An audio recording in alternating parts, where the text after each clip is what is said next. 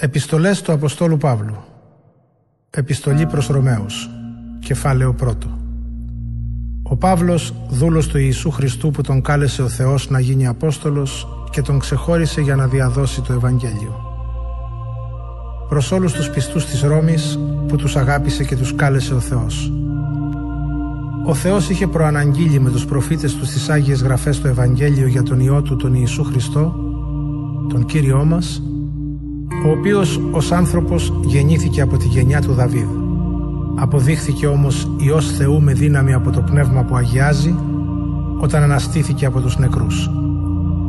Από Αυτόν έλαβα τη χάρη και την αποστολή να οδηγήσει όλα τα έθνη στην πίστη και στην αποδοχή του Ευαγγελίου και έτσι να δοξαστεί το όνομα του Χριστού. Σε αυτούς ανήκετε κι εσείς, αφού σας κάλεσε ο Ιησούς Χριστός. Εύχομαι ο Θεός Πατέρας μας και ο Κύριος Ιησούς Χριστός να σας δίνουν χάρη και ειρήνη.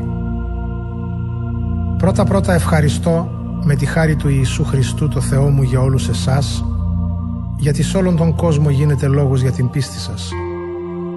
Μάρτυράς μου ο Θεός που τον λατρεύω με το πνεύμα μου διαδίδοντας το Ευαγγέλιο του Ιού Του πως σας θυμάμαι αδιάκοπα κάθε φορά που προσεύχομαι. Τον θερμοπαρακαλώ να μου δώσει την ευκαιρία, αν βέβαια είναι θέλημά του, επιτέλους να σας επισκεφθώ. Γιατί επιθυμώ πολύ να σας δω, για να σας μεταδώσω κάποιο πνευματικό χάρισμα και έτσι να στηριχθείτε.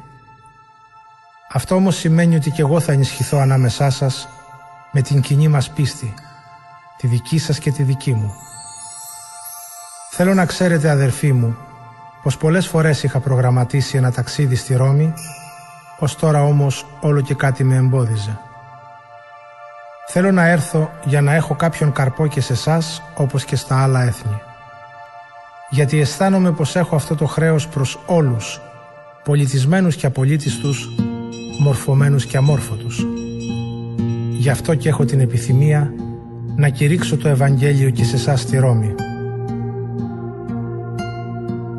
Δεν τρέπομαι που υπηρετώ το Ευαγγέλιο του Χριστού, γιατί αυτό είναι η δύναμη του Θεού που σώζει καθέναν που πιστεύει.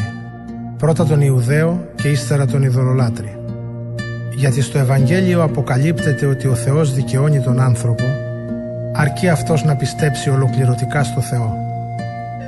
Όπως λέει και η Γραφή, ο δίκαιος εξαιτίας της πίστεως του θα ζήσει.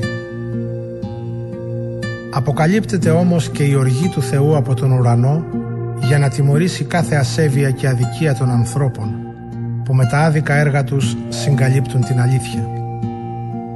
Αυτό γίνεται γιατί ό,τι μπορούν να γνωρίζουν για το Θεό τους είναι γνωστό αφού ο Θεός τους το φανέρωσε. Δηλαδή, παρότι είναι αόρατες και η αιώνια δύναμη του Θεού και η θεϊκή του ιδιότητα, μπορούσαν να τις δουν μέσα στη δημιουργία από τότε που έγινε ο κόσμος. Γι' αυτό και δεν έχουν καμιά δικαιολογία. Ενώ γνώρισαν το Θεό μέσα από τη δημιουργία, ούτε τον δόξασαν, ούτε τον ευχαρίστησαν ως Θεό. Αντίθετα, η σκέψη τους ακολούθησε λαθεμένο δρόμο και η ασύνετη καρδιά τους βυθίστηκε στο σκοτάδι της πλάνης. Έτσι, ενώ θριαμβολογούσαν για τη σοφία τους, κατάντησαν ανόητοι, ως το σημείο, αντί για το δημιουργό αθάνατο Θεό, να προσκυνούν είδωλα που παρασταίνουν θνητούς ανθρώπους, πουλιά, τετράποδα ζώα και ερπετά. Γι' αυτό τους παρέδωσε ο Θεός τις βρωμερές επιθυμίες τους και τους άφησε να ατιμάζουν μόνοι τους τα σώματά τους. Στη θέση της αλήθειας του Θεού έβαλαν το ψέμα και σεβάστηκαν και λάτρεψαν την κτήση αντί για τον κτίστη. Ας είναι όνια ευλογημένος. Αμήν. Γι' αυτό το λόγο λοιπόν τους παρέδωσε ο Θεός σε επέσχυντα πάθη. Οι γυναίκες αντικατέστησαν τις φυσικές σχέσεις με αφύσικες. Το ίδιο και οι άντρες. Άφησαν τη φυσική σχέση με τη γυναίκα και φλογίστηκαν με σφοδρό πάθος ο ένας για τον άλλον. Διαπράττοντας ασχήμιες αρσενικοί μαρσενικούς και πληρώνοντας έτσι με το ίδιο τους το σώμα το τίμημα που τέριαζε στην πλάνη τους. Και αφού το θεώρησαν περιττό να γνωρίσουν το Θεό ενσυνείδητα, τους παρέδωσε ο Θεός στη μορία τους και έτσι κάνουν ανάρμοστα πράγματα.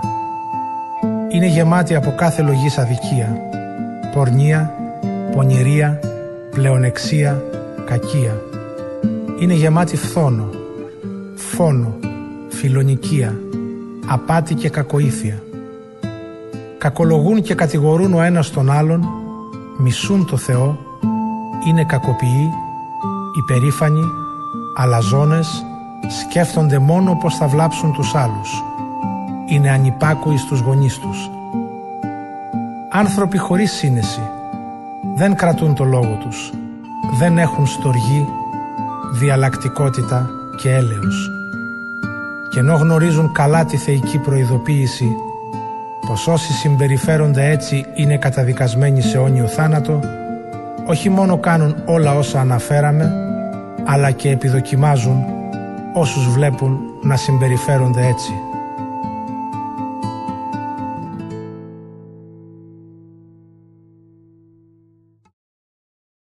Κεφάλαιο δεύτερο Αλλά και εσύ ανθρωπέ μου που κατακρίνεις αυτή τη διαγωγή δεν είσαι λιγότερο ένοχος.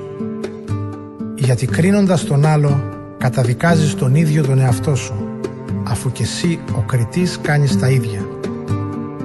Πραγματικά, ξέρουμε πως ο Θεός καταδικάζει δίκαια όσους έχουν παρόμοια διαγωγή. Πώς λοιπόν ανθρωπέ μου νομίζεις πως εσύ θα ξεφύγεις στη θεϊκή καταδίκη αφού κάνεις όσα κάνουν αυτοί τους οποίους εσύ ο ίδιος κατακρίνεις; Ή περιφρονείς την άπειρη καλοσύνη, την ανεκτικότητα και τη μακροθυμία του Θεού Ξεχνάς πως η αγαθότητα του Θεού θέλει να σε οδηγήσει στη μετάνοια. Εσύ όμως παραμένεις σκληρός και αμετανόητος και συσσωρεύεις για τον εαυτό σου την οργή του Θεού για την ημέρα της κρίσεως όταν θα γίνεις σ' όλους φανερή η δίκαιη κρίση του Θεού. Τότε ο Θεός θα πληρώσει τον καθένα κατά τα έργα του. Θα δώσει αιώνια ζωή σ' όσους κάνουν υπομονετικά το καλό και αναζητούν έτσι τη δόξα, την τιμή και την αυθαρσία κοντά στο Θεό.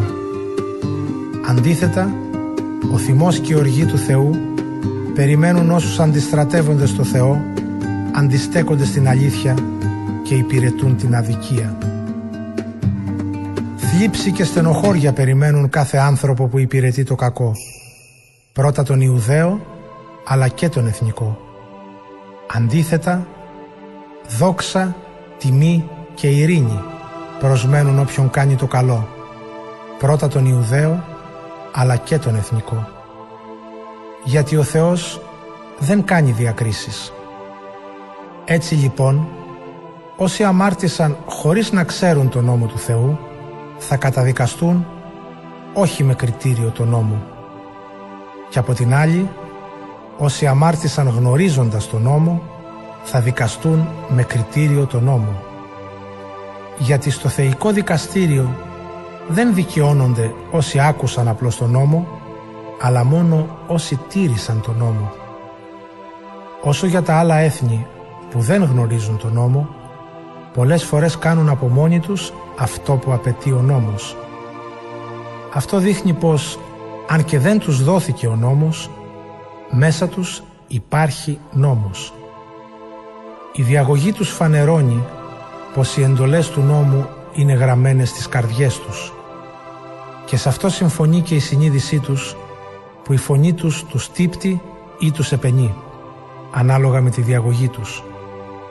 Όλα αυτά θα γίνουν την ημέρα που ο Θεός θα κρίνει δια του Ιησού Χριστού τις κρυφές σκέψεις των ανθρώπων όπως λέει το Ευαγγελιό μου. Εσύ όμως έχεις το τιμημένο όνομα του Ιουδαίου. Στηρίζεσαι στον νόμο και καφιέσαι για τη σχέση σου με το Θεό. Ξέρεις ακόμα το θέλημα του Θεού και ο νόμος σε καθοδηγεί για να διαλέγεις το καλό. Πιστεύεις πως είσαι οδηγός των πνευματικά τυφλών, φως για όσους βρίσκονται στο σκοτάδι, παιδαγωγός για τους αμόρφωτους και δάσκαλος για τους πνευματικά ανώριμους και είσαι σίγουρος για την κατάρτισή σου αφού με τον νόμο ξέρεις την αλήθεια για το Θεό και για το θέλημά Του. Εσύ λοιπόν που κάνεις το δάσκαλο στους άλλους δεν διδάσκεις τον εαυτό σου; Εσύ που κηρύττεις να μην κλέβουμε, κλέβεις; Εσύ που λες να μην μοιχεύουμε, μοιχεύεις; Εσύ που συχαίνεσαι τα είδωλα, αρπάζεις τους θησαυρούς των ιδωλολατρικών ναών; Εσύ που καφιέσαι για τον νόμο, ντροπιάζεις το Θεό, παραβαίνοντας τον νόμο; Όπως λέει η Γραφή, εξαιτία σας διασύρεται το όνομα του Θεού από τους ειδωλολάτρες. Και η περιτομή σε ωφελεί μόνο αν ακολουθείς τον νόμο. Αν όμως παραβαίνεις τον νόμο, η περιτομή σου είναι σαν να μην έχει γίνει. Αντίστροφα, αν ένας απερίτμητος ζει σύμφωνα με τις εντολές του νόμου, η ακροβιστία του δεν είναι στα μάτια του Θεού περιτομή. Ο απερίτμητος που τηρεί τον νόμο θα σε κρίνει εσένα που παραβαίνεις τον νόμο ενώ τον έχεις παραλάβει γραμμένον και έχεις και την περιτομή. Γιατί βέβαια δεν είναι Ιουδαίος αυτός που έχει τα εξωτερικά γνωρίσματα ούτε ταυτίζεται η περιτομή με ένα σωματικό σημάδι. Αλλά στο λαό του Θεού ανήκει αληθινά αυτός που έχει τα εσωτερικά γνωρίσματα. Αυτός που έχει περιτμηθεί όχι εξωτερικά σύμφωνα με το γράμμα του νόμου αλλά στην καρδιά του από το Άγιο Πνεύμα. Αυτός είναι αληθινός Ιουδαίος και η αναγνώρισή του προέρχεται από το Θεό και όχι από τους ανθρώπους. Κεφάλαιο τρίτο. Τι παραπάνω έχει λοιπόν ο Ιουδαίος και σε τι ωφελεί η περιτομή; Πολύ ωφελεί και μάλιστα από πολλές απόψεις. Πρώτα-πρώτα ο Θεός εμπιστεύτηκε στους Ιουδαίους τις επαγγελίες Του. Τι κι αν ορισμένοι Ιουδαίοι δεν έμειναν πιστοί στο Θεό, μήπως η απιστία τους θα κάνει το Θεό να θετήσει το Λόγο Του; Όχι βέβαια. Αντίθετα, ο Θεός κρατάει το Λόγο Του ακόμα κι αν όλοι οι άνθρωποι τον αθετήσουν, όπως το λέει και η Γραφή. Θα δικαιωθείς για όσα έχεις πει και θα νικήσεις κάθε επικριτή σου. Αν όμως η δική μας αδικία κάνει να φανερωθεί η δικαιοσύνη του Θεού, τότε τι να πούμε; Μιλώντας με ανθρώπινα κριτήρια, να ισχυριστούμε πως είναι άδικος ο Θεός όταν τιμωρεί; Όχι βέβαια. Γιατί πώς αλλιώς θα κρίνει ο Θεός τον κόσμο; Μα θα πει κάποιος, αφού το δικό μου ψέμα κάνει φανερή την πιστότητα του Θεού και έτσι κάνει μεγαλύτερη τη δόξα Του, τότε γιατί εγώ καταδικάζομαι ως αμαρτωλός; Μήπως, όπως μας συκοφαντούν μερικοί και ισχυρίζονται πως το λέμε κιόλας, πρέπει να κάνουμε το κακό για να έρθει το καλό; Όσοι λένε παρόμοια πράγματα θα τιμωρηθούν από το Θεό όπως το αξίζουν. Ποιο είναι λοιπόν το συμπέρασμα, υπερέχουμε εμείς οι Ιουδαίοι, καθόλου. Τώρα μόλις κατηγορήσαμε τόσο τους Ιουδαίους όσο και τους εθνικούς πως βρίσκονται κάτω από το ζυγό της αμαρτίας. Το λέει και η Γραφή. Δεν υπάρχει δίκαιος άνθρωπος, ούτε ένας. Δεν υπάρχει κανένας με σύνεση. Δεν υπάρχει κανένας που να αναζητεί το Θεό. Όλοι απομακρύνθηκαν από το Θεό. Όλοι εξαχριώθηκαν. Κανένας, μα κανένας δεν κάνει το καλό. Το λαρίνκι τους είναι σαν τάφος ανοιχτός. Απ' τη γλώσσα τους βγαίνει μόνο ψέμα. Τα χείλη τους κρύβουν φαρμάκι οχιάς. Το στόμα τους είναι γεμάτο από πικρόχολες κατάρες. Τρέχουν γρήγορα τα πόδια τους όταν είναι για φόνο, συντρίμια και καταστροφές αφήνουν στο διάβα τους κι ούτε καν ξέρουν τι θα πει η ειρήνη. Ζουν χωρίς φόβο Θεού.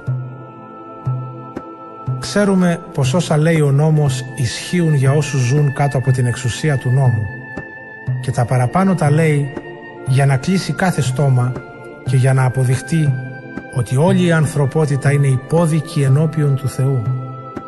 Γιατί με τα έργα που επιβάλλει ο νόμος κανένας δεν μπορεί να δικαιωθεί. Το μόνο που καταφέρνει με τον νόμο είναι να συνειδητοποιήσει τη δύναμη της αμαρτίας. Τώρα όμως έγινε αυτό που είχαν προαναγγείλει ο νόμος και οι προφήτες. Αποκαλύφθηκε στον κόσμο η σωτήρια επέμβαση του Θεού χωρίς τη μεσολάβηση του νόμου. Η σωτήρια αυτή επέμβαση του Θεού απευθύνεται διαμέσου της πίστεως στον Ιησού Χριστό σε όλους τους ανθρώπους και ο Θεός σώζει όλους όσοι πιστεύουν χωρίς να κάνει διάκριση Ιουδαίων και Εθνικών. Γιατί όλοι έχουν αμαρτήσει και βρίσκονται μακριά από τη δόξα του Θεού. Ο Θεός όμως τους δικαιώνει χωρίς αντάλλαγμα με τη χάρη Του. Γι' αυτό έστειλε τον Ιησού Χριστό να μας ελευθερώσει από την αμαρτία.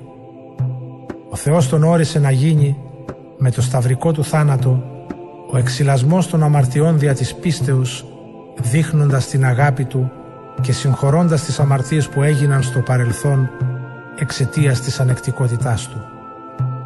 Έτσι ο Θεός φανερώνει την αγάπη του στον έσχατο αυτόν καιρό και δείχνει καθαρά ότι είναι δίκαιος και δικαιώνει όποιον πιστεύει στον Ιησού. Τι έγινε λοιπόν με την καύχησή μας, έσβησε.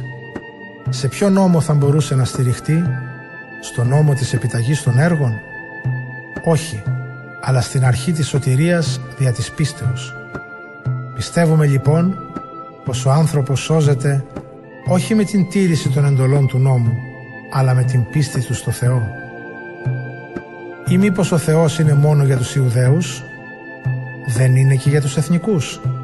Και βέβαια είναι, αφού ένας είναι ο Θεός που σώζει τόσο τους Ιουδαίους όσο και τους άλλους ανθρώπους μόνο με την πίστη. Μήπως όμως με την πίστη καταργούμε τον νόμο; Ποτέ τέτοιο πράγμα. Αντίθετα, δίνουμε στον νόμο την πραγματική του θέση. Κεφάλαιο τέταρτο.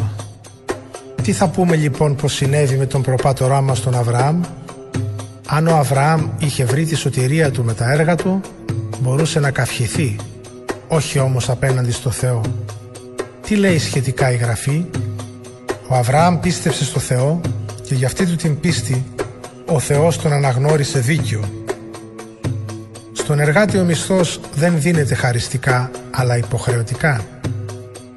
Όποιος πάλι δεν έχει έργα αλλά πιστεύει στο Θεό που σώζει τον ασεβή, ο Θεός τον αναγνωρίζει δίκαιο για αυτή του την πίστη. Έτσι και ο Δαβίδ μακαρίζει τον άνθρωπο που ο Θεός τον αναγνωρίζει δίκαιο χωρίς να έχει έργα. Μακάρι οι αυτοί που τους συγχωρήθηκαν οι αδικίες, που τους σκεπάστηκαν οι αμαρτίες. Μακάριος ο άνθρωπος που δεν του λογαριάζει ο Κύριος την αμαρτία του. Ο μακαρισμός αυτός ισχύει μόνο για τους Ιουδαίους ή μήπως ισχύει και για τους εθνικούς; Γιατί, όπως είπαμε, ο Θεός αναγνώρισε δίκαιο τον Αβραάμ εξαιτίας της πίστεώς του. Πότε έγινε αυτό; Όταν είχε περιτμηθεί ο Αβραάμ ή πριν περιτμηθεί; Έγινε όταν δεν είχε ακόμα περιτμηθεί. Και για σημάδι ο Αβραάμ έλαβε την περιτομή, απόδειξη απτή πως η πίστη του στο Θεό τον έσωσε πριν αυτός περιτμηθεί. Έτσι έγινε πατέρας όλων όσοι πιστεύουν στο Θεό χωρίς να έχουν περιτμηθεί ώστε να αναγνωριστούν και αυτοί δίκαιοι. Έγινε πατέρας και των περιτμημένων. Παιδιά του όμως είναι όχι μόνο όσοι έχουν περιτμηθεί αλλά και όσοι ακολουθούν το παράδειγμα της πίστης του προπάτορά μας του Αβραάμ όταν ήταν ακόμη απερίτμητος. Ο Θεός έδωσε στον Αβραάμ την υπόσχεση πως αυτός και οι απόγονοί του θα κληρονομούσαν τον κόσμο.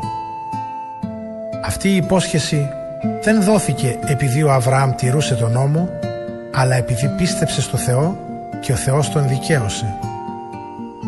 Γιατί αν η κληρονομιά συνδεόταν με την τήρηση του νόμου, θα έχανε το περιεχόμενό της η πίστη του Αβραάμ και την ισχύ της η επαγγελία του Θεού. Ο νόμος έχει ως αποτέλεσμα μόνο την οργή του Θεού για τις παραβάσεις. Όπου όμως δεν υπάρχει νόμος, εκεί δεν μπορεί να γίνει λόγος ούτε για παράβαση. Γι' αυτό λοιπόν η υπόσχεση συνδέθηκε με την πίστη του Αβραάμ στο Θεό για να φανεί πως είναι δωρεά της αγάπης του Θεού. Έτσι η υπόσχεση ισχύει με βεβαιότητα για όλους τους απογόνους του Αβραάμ, όχι μόνο για όσους έχουν τον νόμο, αλλά επίσης και για όσους εμπιστεύονται τον εαυτό τους στο Θεό, όπως ο Αβραάμ. Είναι λοιπόν πατέρας όλων μας ο Αβραάμ, ενώπιον του Θεού στον οποίον πίστεψε, του Θεού που ζωογονεί τους νεκρούς και δημιουργεί με το λόγο του τα όντα από το μηδέν. Αφού σύμφωνα με τη Γραφή, ο Θεός του είπε «Σε έχω κάνει πατέρα πολλών λαών». Ο Αβραάμ, παρόλο που δεν είχε λόγο να ελπίζει, έδειξε εμπιστοσύνη και στήριξε την ελπίδα του στο Θεό. Έτσι έγινε πατέρας πολλών λαών, όπως του είπε ο Θεός. Τόσο πολύ θα είναι η απόγονή σου. Σε αυτά τα λόγια δεν απίστησε ο Αβραάμ. Αν και ήταν τότε κάπου 100 ετών, δεν σκέφτηκε πως δεν μπορούσε πια να κάνει παιδιά, όπως εξάλλου δεν μπορούσε και η Σάρα. Δεν αμφιταλαντεύτηκε ως προς την εκπλήρωση της επαγγελίας του Θεού, αλλά αντίθετα η πίστη του δυνάμωσε και δόξασε το Θεό. Ήταν τελείως βέβαιος πως ο Θεός, ο οποίος του έδωσε την επαγγελία, είχε και τη δύναμη να την εκπληρώσει. Γι' αυτό και ο Θεός τον αναγνώρισε δίκαιο. Αυτά τα λόγια της Γραφής, ότι δηλαδή τον αναγνώρισε δίκαιο, δεν ισχύουν μόνο για τον Αβραάμ, αλλά και για μας. Γιατί θα αναγνωριστούμε δίκαιοι και εμείς που πιστεύουμε στο Θεό, ο οποίος ανέστησε τον Ιησού τον Κύριό μας από τους νεκρούς. Ο Ιησούς παραδόθηκε στο θάνατο για τις ανομίες μας και αναστήθηκε για τη σωτηρία μας. Κεφάλαιο 5 Αφού λοιπόν ο Θεός μας έσωσε επειδή πιστέψαμε, οι σχέσεις μας με Αυτόν αποκαταστάθηκαν με τη μεσολάβηση του Κυρίου μας Ιησού Χριστού. Αυτός μας οδήγησε με την πίστη στο χώρο αυτής της χάρης του Θεού, στην οποία είμαστε στερεωμένοι και καυχόμαστε για την ελπίδα της συμμετοχής μας στη δόξα του Θεού. Μα δεν σταματά εκεί η καυχησή μας. Καυχόμαστε ακόμα και στις δοκιμασίες, γιατί ξέρουμε καλά πως οι δοκιμασίες οδηγούν στην υπομονή. Η υπομονή στο δοκιμασμένο χαρακτήρα και ο δοκιμασμένος χαρακτήρας στην ελπίδα. Και η ελπίδα τελικά δεν απογοητεύει. Μαρτυρεί γι' αυτό η αγάπη του Θεού με την οποία το Άγιο Πνεύμα που μας δόθηκε γέμισε και ξεχύλισε τις καρδιές μας. Γιατί ο Χριστός παρόλο που ήμασταν ακόμη ανίκανοι να κάνουμε το καλό, πέθανε για μας, τους ασεβείς ανθρώπους, στον προκαθορισμένο καιρό. Δύσκολα θα δίνε κανείς τη ζωή του ακόμα και για ένα δίκαιο άνθρωπο. Ίσως αποφάσιζε κανείς να πεθάνει για κάποιον καλό άνθρωπο. Ο Θεός όμως, ξεπερνώντας αυτά τα όρια, έδειξε την αγάπη Του για μας, γιατί ενώ εμείς ζούσαμε ακόμα στην αμαρτία, ο Χριστός έδωσε τη ζωή Του για μας. Τώρα λοιπόν, αφού ο Θεός μας απάλαξε από την καταδίκη, με τη μεσολάβηση του σταυρικού θανάτου του Χριστού, πολύ περισσότερο ο ίδιος θα μας σώσει και από τη μέλουσα οργή. Παρότι ήμασταν εχθροί με το Θεό, μας συμφιλίωσε μαζί του ο σταυρικός θάνατος του Ιού Του. Πολύ περισσότερο τώρα που συμφιλιωθήκαμε, η ζωή Του θα μας χαρίσει τη σωτηρία. Και όχι μόνο συμφιλιωθήκαμε, αλλά και καυχόμαστε για το Θεό που μας έδωσε τώρα αυτή τη συμφιλίωση μέσω του Κυρίου μας Ιησού Χριστού. Μέσω ενός ανθρώπου μπήκε στον κόσμο η αμαρτία και μέσω της αμαρτίας ο θάνατος. Έτσι εξαπλώθηκε ο θάνατος σε όλους τους ανθρώπους γιατί όλοι αμάρτησαν. Η αμαρτία υπήρχε στον κόσμο και πριν να δοθεί ο νόμος. Αλλά χωρίς τον νόμο δεν μπορούσε να θεωρηθεί ως αμαρτία η παράβαση των εντολών του. Ωστόσο, ο θάνατος κυριάρχησε σε όλους τους ανθρώπους, από τον Αδάμ ως τον Μωυσή, ακόμα και σε αυτούς που δεν αμάρτησαν, όπως ο Αδάμ, ο οποίος παραβίασε μια ρητή εντολή του Θεού. Ο Αδάμ ήταν προτύπωση του μελλοντικού γενάρχη. Η χάρη όμως του Θεού που έφερε ο Χριστός δεν συγκρίνεται με την παράβαση του Αδάμ. Γιατί εάν η παράβαση ενός ανθρώπου είχε σαν συνέπεια το θάνατο όλων, πολύ περισσότερο η χάρη που μας δόρισε ο Ιησούς Χριστός, η πλούσια δωρεά της χάρης που έφερε στον κόσμο ο ένας άνθρωπος, πλημμύρισε όλη την ανθρωπότητα. Δεν συγκρίνεται η πλούσια δωρεά του Χριστού με το κακό που έκανε η αμαρτία ενός ανθρώπου. Γιατί η απόφαση για το ένα παράπτωμα ήταν καταδικαστική, ενώ η χαριστική πράξη για τα πολλά παραπτώματα οδήγησε στην αθώωση. Ήταν αρκετό λοιπόν το παράπτωμα ενός ανθρώπου για να κυριαρχήσει ο θάνατος σε όλο τον κόσμο εξαιτίας του ενός ανθρώπου. Το ίδιο και ακόμα περισσότερο ο ένας Ιησούς Χριστός θα γίνει η αιτία να κυριαρχήσουν μέσα στην αληθινή ζωή όσοι αποδέχονται την άφθονη χάρη του Θεού και τη δωρεά της λυτρώσεως. Το συμπέρασμα είναι πως όπως το ένα παράπτωμα έγινε αιτία καταδίκης όλων των ανθρώπων έτσι και το σωτήριο έργο έγινε αιτία σωτηρίας και ζωής για όλους τους ανθρώπους. Και όπως η παρακοή του ενός ανθρώπου έκανε όλη την ανθρωπότητα αμαρτωλή, έτσι και με την υπακοή του ενός θα αναγνωριστούν όλοι δίκαιοι από το Θεό.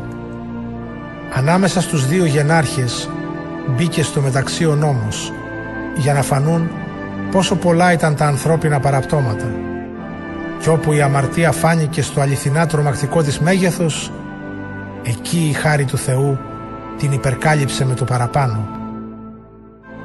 Όπως με το όπλο του θανάτου κυριάρχησε στον κόσμο η αμαρτία έτσι θα κυριαρχήσει και η χάρη με τη σωτηρία που οδηγεί στην αιώνια ζωή μέσω του Ιησού Χριστού, του Κυρίου μας.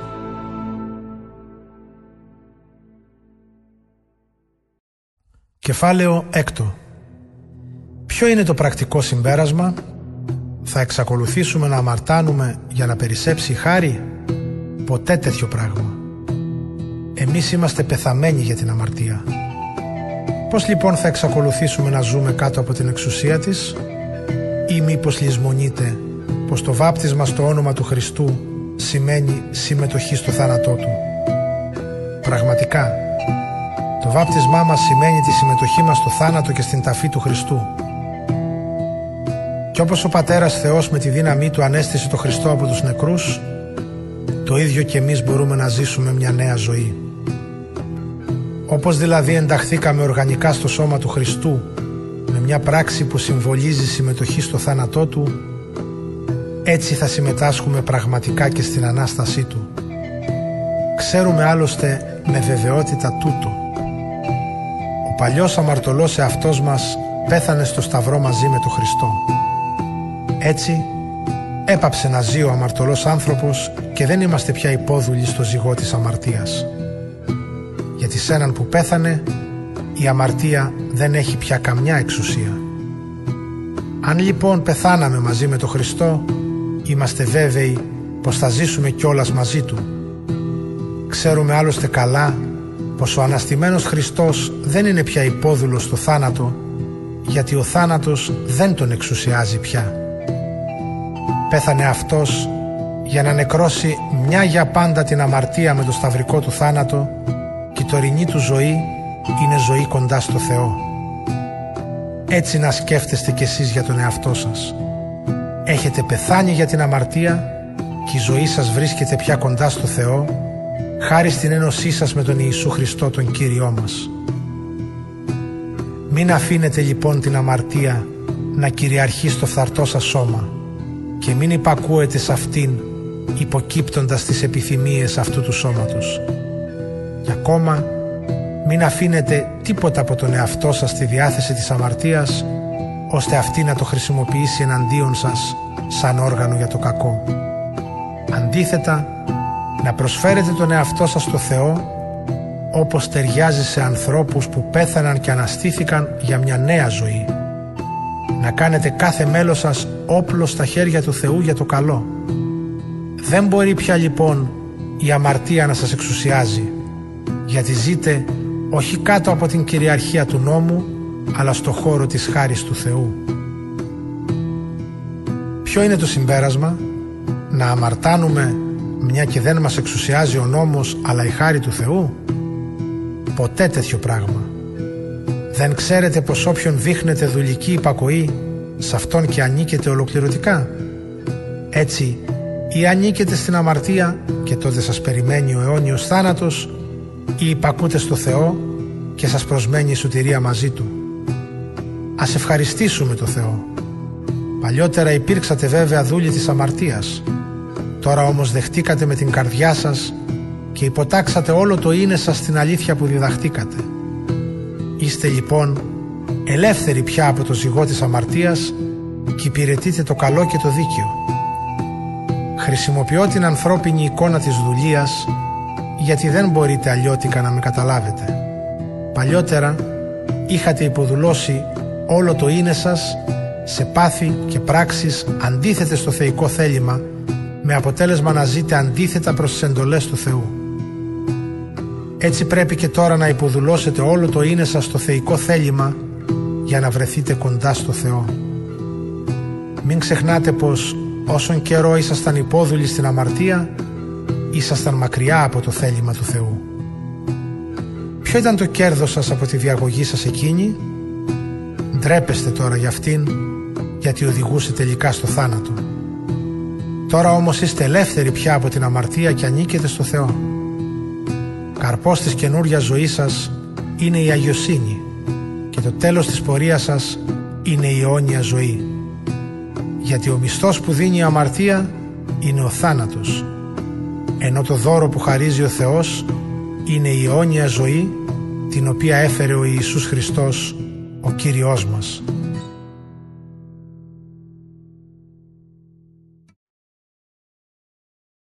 Κεφάλαιο 7 Επειδή έχετε γνώση του νόμου, ξέρετε καλά αδελφοί μου, πως ο νόμος εξουσιάζει τον άνθρωπο όσο είναι ακόμα ζωντανός. Έτσι λόγω χάρη η παντρεμένη γυναίκα είναι δεμένη από τον νόμο με τον άντρα της όσο αυτός ζει. Αν όμως ο άντρας πεθάνει, τότε πια δεν ισχύει η νομική δέσμευση. Όσο λοιπόν ζει ο άντρας της, διαπράττει μοιχεία αν πάει με άλλον άντρα. Αν όμως πεθάνει ο άντρας της, ο νόμος δεν ισχύει πια για αυτήν και δεν διαπράττει μοιχεία αν παντρευτεί άλλον άντρα. Έτσι λοιπόν κι εσείς αδερφοί μου, Πεθάνατε μαζί με τον Χριστό ως προς τον νόμο για να ανήκετε σε έναν άλλον, αυτόν που αναστήθηκε από τους νεκρούς. Έτσι θα δοξάζουμε το Θεό με τους πνευματικούς μας καρπούς. Γιατί όσο ζούσαμε με κριτήριο το εγώ μας, ήμασταν υποταγμένοι σε αμαρτωλά πάθη. Ο νόμος ξυπνούσε τα πάθη μας και έτσι όλο το είναι μας πορευόταν με τη διαγωγή μας αυτή προς το θάνατο. Τώρα όμως δεν ισχύει πια για μας ο νόμος, γιατί πεθάναμε και λυτρωθήκαμε από την εξουσία του. Και υπηρετούμε το Θεό όχι με τον παλιό τρόπο που απαιτούσε το γράμμα του νόμου, αλλά με τον καινούριο τρόπο, όπως μας καθοδηγεί το Άγιο Πνεύμα. Πού καταλήγουμε, πως ο νόμος είναι αμαρτία, ποτέ τέτοιο πράγμα. Χωρίς τον νόμο όμως δεν θα γνώριζα τη δύναμη της αμαρτίας. Δεν θα ήξερα τι είναι αμαρτωλή επιθυμία αν ο νόμος δεν έλεγε «Μην έχεις αμαρτωλές επιθυμίες». Η αμαρτία άδραξε την ευκαιρία που της προσφέρουν οι εντολές και με γέμισε με κάθε λογής επιθυμίες. Αλλιώς, χωρίς τον νόμο η αμαρτία είναι νεκρωμένη. Υπήρχε εποχή που εγώ ζούσα χωρίς να έχω τον νόμο. Μόλις όμως εμφανίστηκαν οι εντολές του νόμου, η αμαρτία ζωντάνεψε και εγώ πέθανα. Έτσι, οι εντολές που έπρεπε να με οδηγήσουν στη ζωή, με οδήγησαν στο θάνατο. Και αυτό, επειδή η αμαρτία εκμεταλλεύτηκε την ευκαιρία που της πρόσφεραν οι εντολές, με εξαπάτησε και με θανάτωσε με αυτές. Συνεπώς ο νόμος είναι Άγιος και οι εντολές του επίσης Άγιες και δίκαιες και καλές. Να δεχτούμε λοιπόν πως το καλό με οδήγησε στο θάνατο; Και βέβαια όχι. Η αμαρτία με οδήγησε στο θάνατο μέσω του καλού και έτσι φάνηκε καθαρά τι είναι η αμαρτία. Εκδηλώθηκε σε όλη της την αμαρτωλότητα χρησιμοποιώντας τη θεϊκή εντολή. Ξέρουμε λοιπόν καλά πως ο νόμος είναι θεϊκός ενώ εγώ είμαι αδύνατος άνθρωπος πουλημένος στην αμαρτία. Έτσι δεν ξέρω ουσιαστικά τι κάνω. Δεν κάνω αυτό που θα ήθελα να κάνω αλλά αντίθετα ό,τι θα ήθελα να αποφύγω. Κάνοντας όμως αυτό που κατά βάθος δεν θέλω, αναγνωρίζω έμπρακτα πως οι εντολές του νόμου είναι σωστές. Έτσι φτάνω πια στο σημείο να μην διαπράττω εγώ ο ίδιος το κακό, αλλά η αμαρτία που έχει εγκατασταθεί μέσα μου. Η ίδια η συνείδησή μου μαρτυρεί γι' αυτό. Δεν κατοικεί μέσα μου, δηλαδή στο είναι μου, το καλό. Απόδειξη είναι πως εγώ θέλω να κάνω το καλό, δεν βρίσκω όμως τη δύναμη να το μετατρέψω σε πράξη. Κι έτσι δεν κάνω το καλό που θα ήθελα, αλλά υπηρετώ το κακό που δεν το θέλω. Αν όμως κάνω αυτό που δεν θέλω, τότε την πράξη μου δεν την καθορίζω πια εγώ, αλλά η αμαρτία που έχει θρονιαστεί μέσα μου. Συνεπώς, η πείρα δείχνει ότι ενώ εγώ θέλω να κάνω το καλό, οι πράξεις μου δείχνουν πως κάνω το κακό. Εσωτερικά συμφωνώ και χαίρομαι με όσα λέει ο νόμος του Θεού. Διαπιστώνω όμως πως η πράξη μου ακολουθεί έναν άλλο νόμο, που αντιστρατεύεται τον νόμο με τον οποίο συμφωνεί η συνείδησή μου. Είναι ο νόμος της αμαρτίας που κυριαρχεί στην ύπαρξή μου και με κάνει εχμαλωτό της. Τι δυστυχισμένος αληθινά που είμαι. Ποιος μπορεί να με λυτρώσει από την ύπαρξη αυτή που έχει υποταχθεί στο θάνατο; Ας ευχαριστήσουμε το Θεό που το έκανε αυτό με το σωτήριο έργο του Κυρίου μας Ιησού Χριστού. Άρα λοιπόν, εγώ ο ίδιος, ενώ συμφωνώ θεωρητικά με τον νόμο του Θεού, στην πράξη είμαι υποταγμένος στον νόμο της αμαρτίας.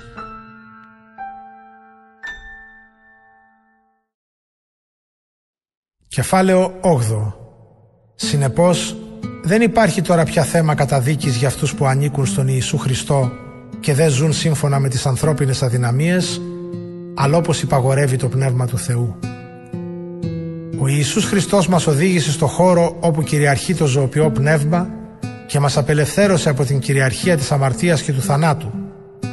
Ο νόμος, όπως ξέρουμε, ήταν αδύνατο να εφαρμοστεί εξαιτίας της ανθρώπινης αδυναμίας. Γι' αυτό ο Θεός έστειλε στον κόσμο τον Υιό Του, που για να νικήσει την αμαρτία πήρε σάρκα όμοια με τη δική μας την αμαρτωλή, χωρίς να είναι αμαρτωλή. Με αυτόν τον τρόπο καταδίκασε την αμαρτία εκεί ακριβώς που αυτή εκδηλώνεται.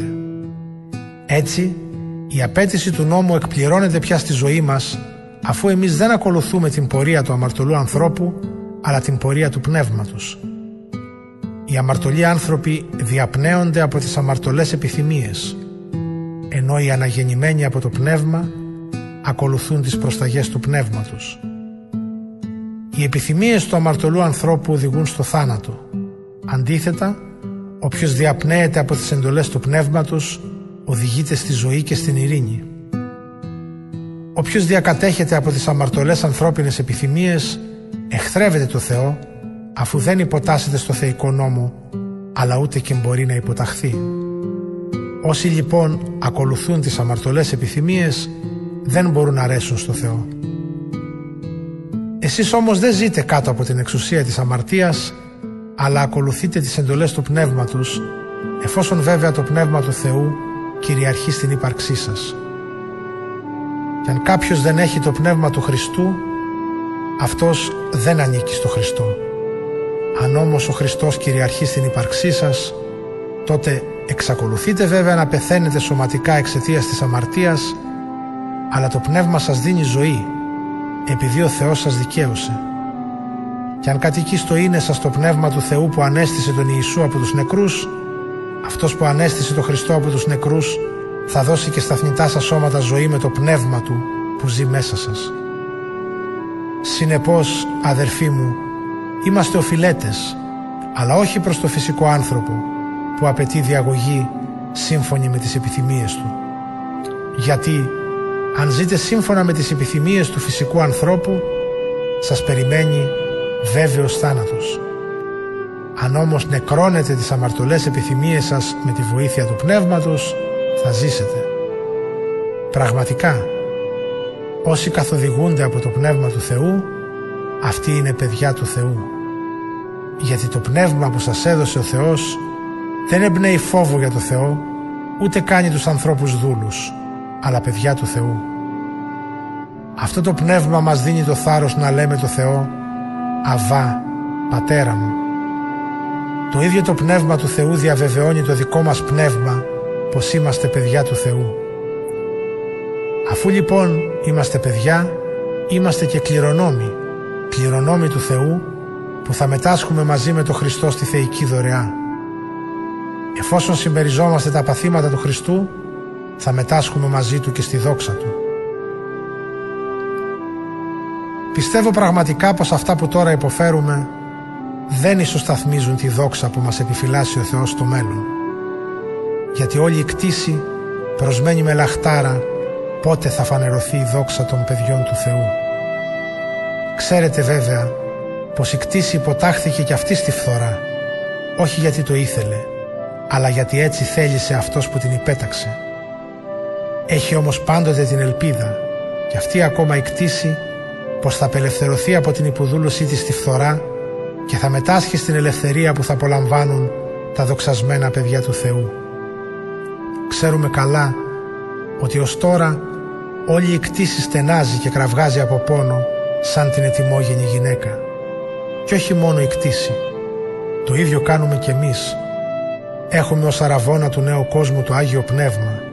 Εσωτερικά όμως στενάζουμε κι εμείς γιατί λαχταρούμε να γίνουμε για πάντα παιδιά του Θεού και να γλιτώσει το σώμα μας από τη φθορά.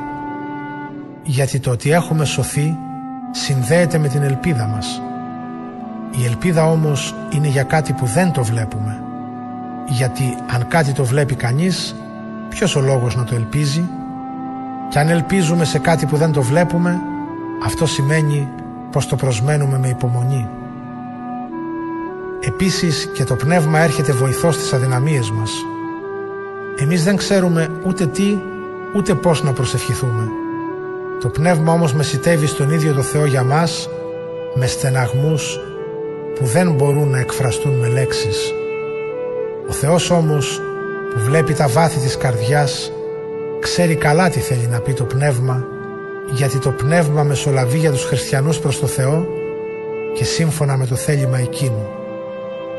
Είμαστε βέβαιοι ότι αν αγαπά κανείς το Θεό, ο Θεός κάνει τα πάντα να συντελούν στο καλό Του. Αυτό ισχύει για όσους κάλεσε ο Θεός σύμφωνα με το λυτρωτικό Του σχέδιο. Τους ήξερε από πριν και τους προόρισε να γίνουν όμοιοι με τον Υιό Του, έτσι που ο Χριστός να είναι ο πρώτος ανάμεσα σε ένα πλήθος από αδέρφια. Και αυτούς που προόρισε, αυτούς και κάλεσε.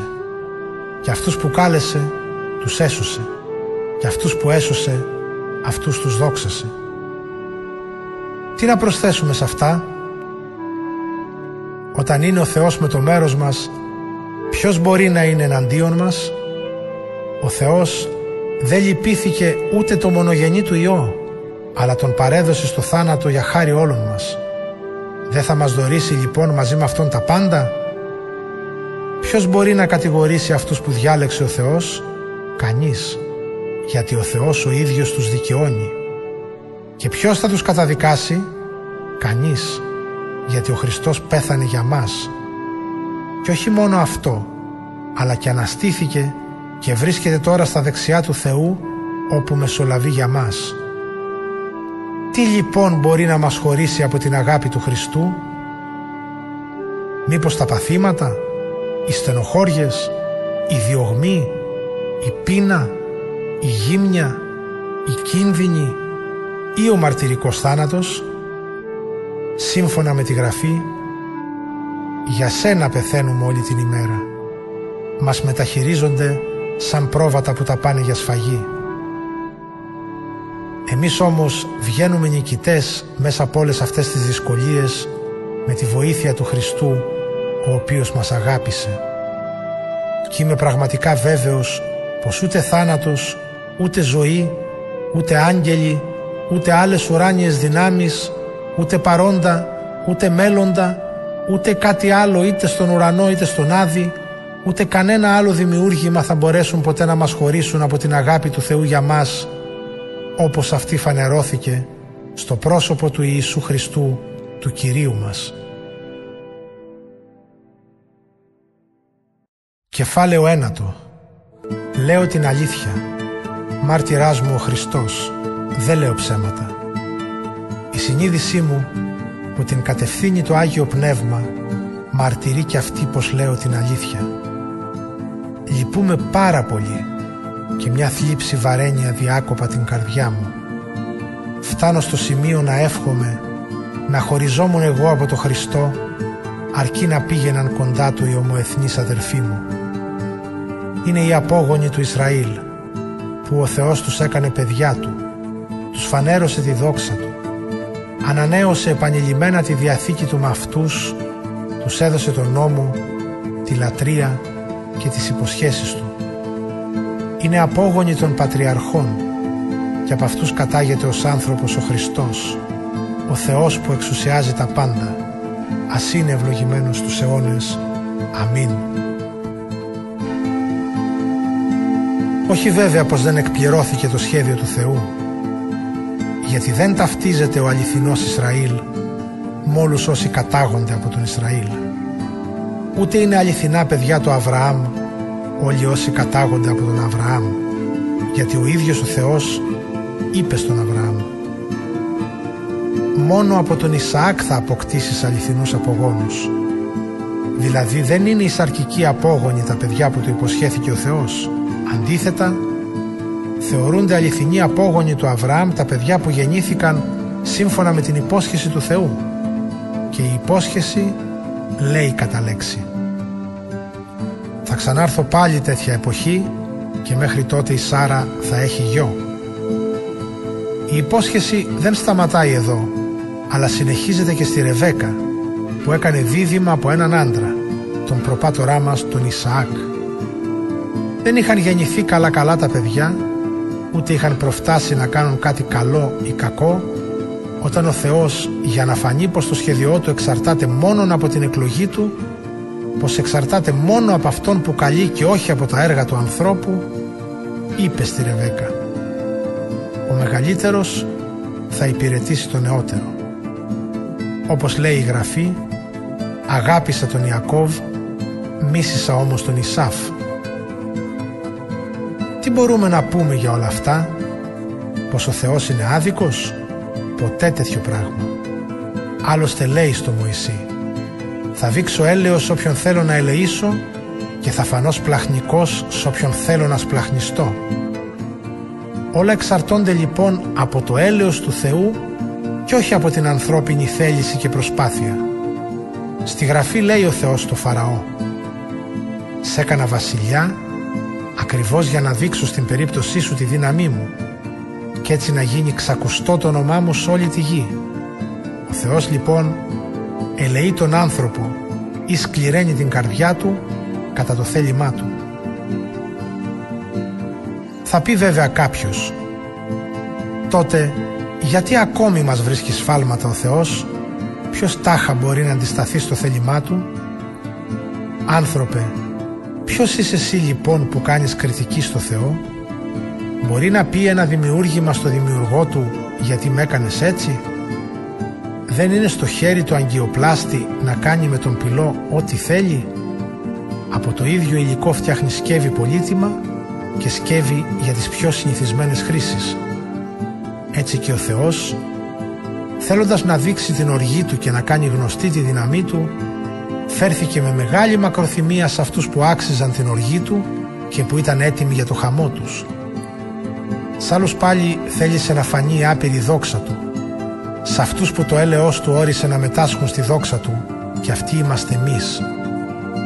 Μας κάλεσε όχι μόνο από τον Ιουδαϊκό λαό αλλά και από τους εθνικούς όπως λέει και στο βιβλίο του Οσιέ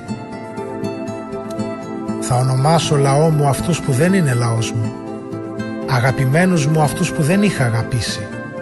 Και στον τόπο που τους είπα εσείς δεν είστε λαός μου εκεί θα τους ονομάσω γιους του αληθινού Θεού. Αλλά και ο Ισαΐας διακηρύττει για τον Ισραήλ. Κι αν ακόμα είναι τόσοι πολλοί οι απόγονοι του Ισραήλ ως οι κόκκι της άμμου στη θάλασσα, θα σωθεί μόνο ένα μικρό υπόλοιπο. Γιατί ο Κύριος πραγματοποιεί το λόγο του σύντομα με δικαιοσύνη. Το λόγο του σύντομα θα τον κάνει πραγματικότητα πάνω στη γη. Και πάλι ο Ισαΐας το προφήτεψε καθαρά. Αν ο παντοδύναμος Κύριος δεν μας άφηνε το υπόλοιπο, θα γινόμασταν σαν τα Σόδομα θα εξομοιωνόμασταν με τα γόμορα.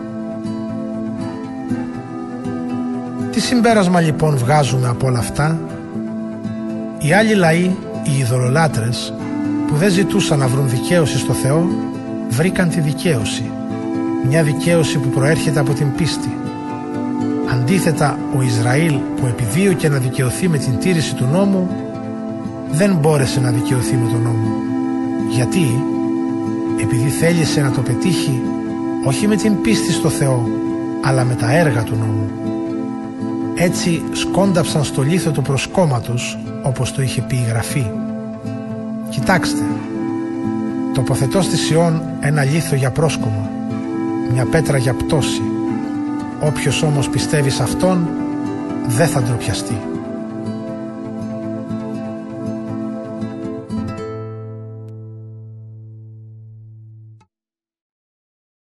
Κεφάλαιο δέκατο Αδερφοί, η σφοδρή επιθυμία της καρδιάς μου και η δέησή μου στο Θεό είναι να οδηγηθούν οι Ιουδαίοι στη σωτηρία. Μπορώ να σας βεβαιώσω πως έχουν ζήλο Θεού αλλά χωρίς τη σωστή γνώση. Γι' αυτό, στην πράξη αγνοούν το γεγονός πως μόνο ο Θεός μπορεί να δικαιώσει τον άνθρωπο και προσπαθούν με κάθε τρόπο να δικαιωθούν με τα έργα τους. Το αποτέλεσμα είναι πως δεν αποδέχτηκαν τη δικαίωση που προσφέρει ο Θεός μέσω του Χριστού. Γιατί ο Χριστός είναι το τέλος του νόμου αφού εκπληρώνει το σκοπό του δίνοντας τη σωτηρία σε όποιον πιστεύει. Ο Μωυσής γράφει για τη δικαίωση που προέρχεται από τον νόμο ότι όποιος πράττει σύμφωνα με τις εντολές του νόμου θα βρει σε αυτές τη ζωή. Για τη δικαίωση όμως που πηγάζει από την πίστη λέει «Μην αναρωτηθείς ποιος μπορεί να ανέβει στον ουρανό για να κατεβάσει δηλαδή το Χριστό.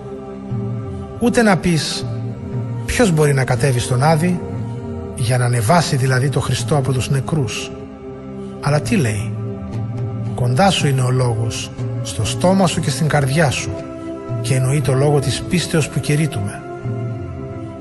Αν ομολογήσεις με το στόμα σου πως ο Ιησούς είναι ο Κύριος και πιστέψεις με την καρδιά σου πως ο Θεός τον ανέστησε από τους νεκρούς θα βρεις τη σωτηρία.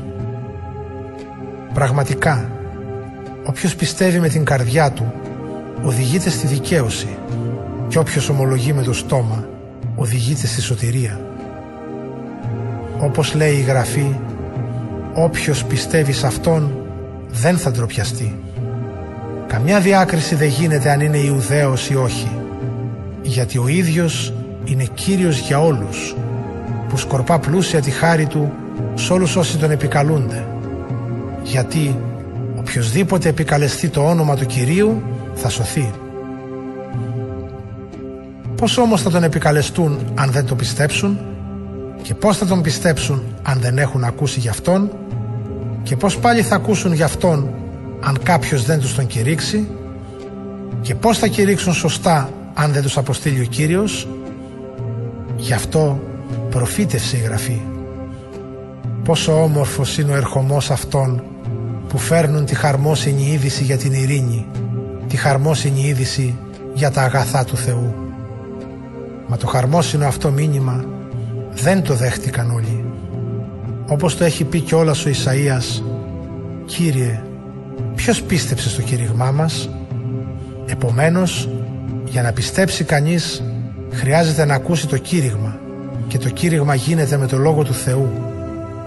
Αναρωτιέμαι όμως, μήπως οι Ιουδαίοι δεν άκουσαν το κήρυγμα; Και βέβαια το άκουσαν γιατί λέει η Γραφή «Σ' όλη τη γη αντίχησε η φωνή τους στα πέρατα της οικουμένης τα λόγια τους. Και πάλι αναρωτιέμαι, μήπως ο Ισραήλ δεν τα κατάλαβε; Την απάντηση τη δίνει πρώτος ο Μωυσής. Θα σας κάνω να ζηλέψετε ένα έθνος που δεν είναι έθνος. Θα σας κάνω να εξοργιστείτε με ένα λαό που δεν έχει σύνεση. Και ο Ισαΐας φτάνει στο σημείο να λέει «Με βρήκαν αυτοί που δεν με αναζητούσαν φανερώθηκα σε εκείνους που δεν ρωτούσαν καν για μένα.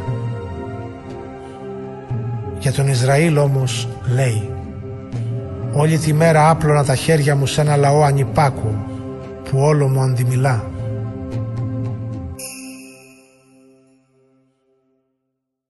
Κεφάλαιο ενδέκατο Έπειτα από όλα αυτά αναρωτιέμαι Μήπως ο Θεός απέρριψε το λαό του; Αποκλείεται.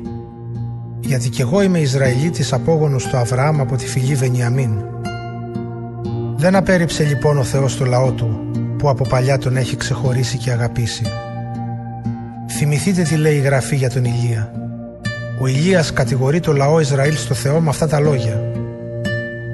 Κύριε σκότωσαν τους προφήτες σου και γκρέμισαν τελείως τα θυσιαστήριά σου. Μόνο εγώ απόμεινα ολομόναχος και μένα θέλουν να με σκοτώσουν.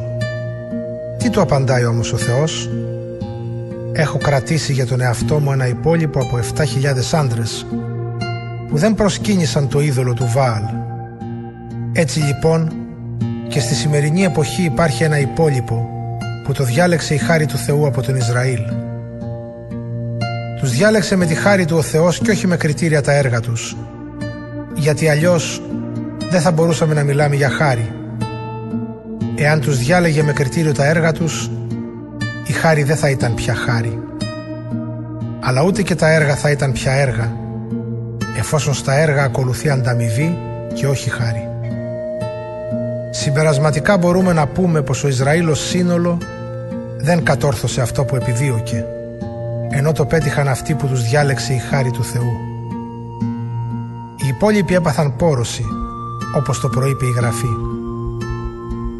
Έκανε ο Θεός να αναρκωθεί το πνεύμα τους, τα μάτια τους να μην βλέπουν και τα αυτιά τους να μην ακούν ως τα σήμερα. Και ο Δαβίδ λέει «Την ώρα του φαγητού κάνε να πέσουν σε παγίδα και να πιαστούν, κάνε να σκοντάψουν και να τιμωρηθούν. Σκότισε τα μάτια τους για να μην δουν την παγίδα. Κάνε τους για πάντα σκλάβους. Και αναρωτιέμαι, μήπως σκόνταψαν οι Ιουδαίοι για να πέσουν οριστικά; Με κανέναν τρόπο. Επειδή όμως σκόνταψαν αυτοί, ήρθε στα άλλα έθνη η σωτηρία για να κάνει τους Ιουδαίους να ζηλέψουν. Η πτώση τους έφερε πλούσια τη χάρη του Θεού στον υπόλοιπο κόσμο και η ήττα τους πλούτησε πνευματικά τα άλλα έθνη. Σκεφτείτε λοιπόν τι θα γίνει όταν οι Ιουδαίοι στο σύνολό τους θα δεχτούν το Χριστό.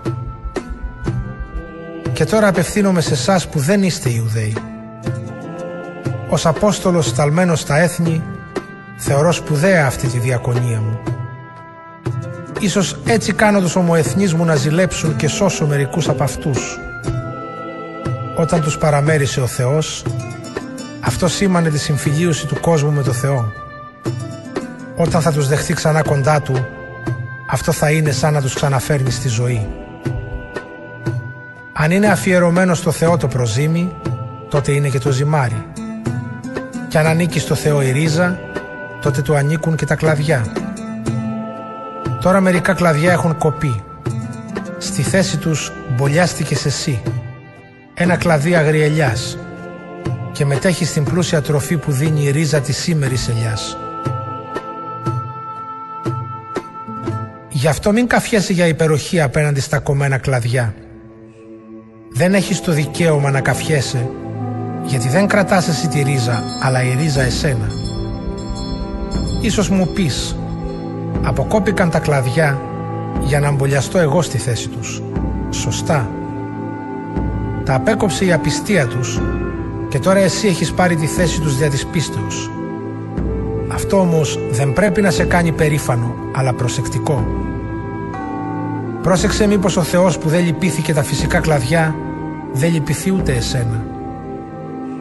Δες το έλεος, αλλά και την αυστηρότητα του Θεού. Για αυτούς που έπεσαν, αυστηρότητα.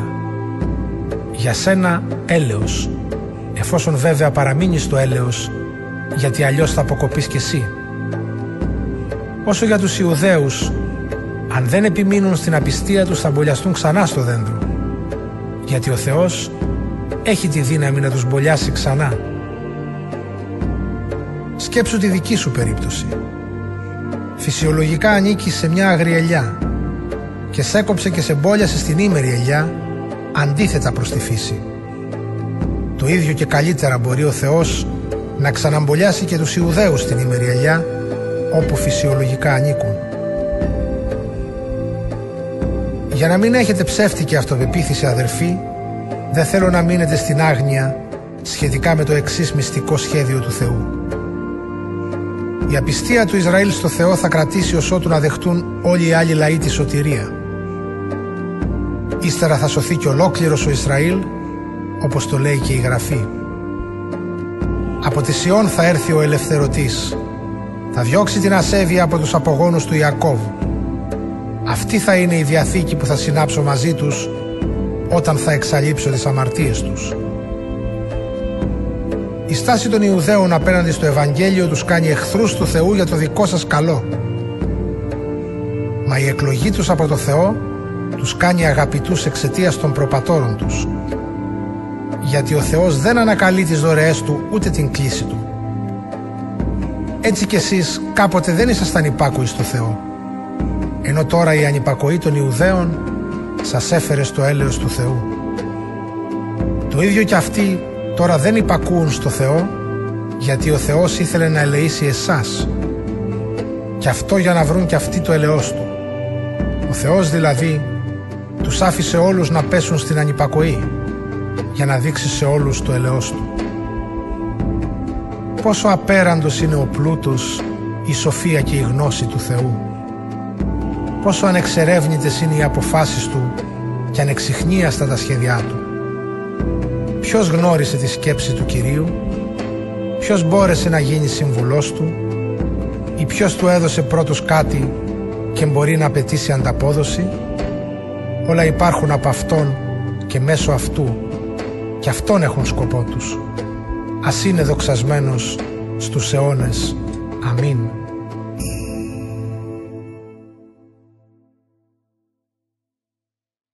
Κεφάλαιο 12 Ο Θεός αδερφή μας έδειξε το έλεος Του.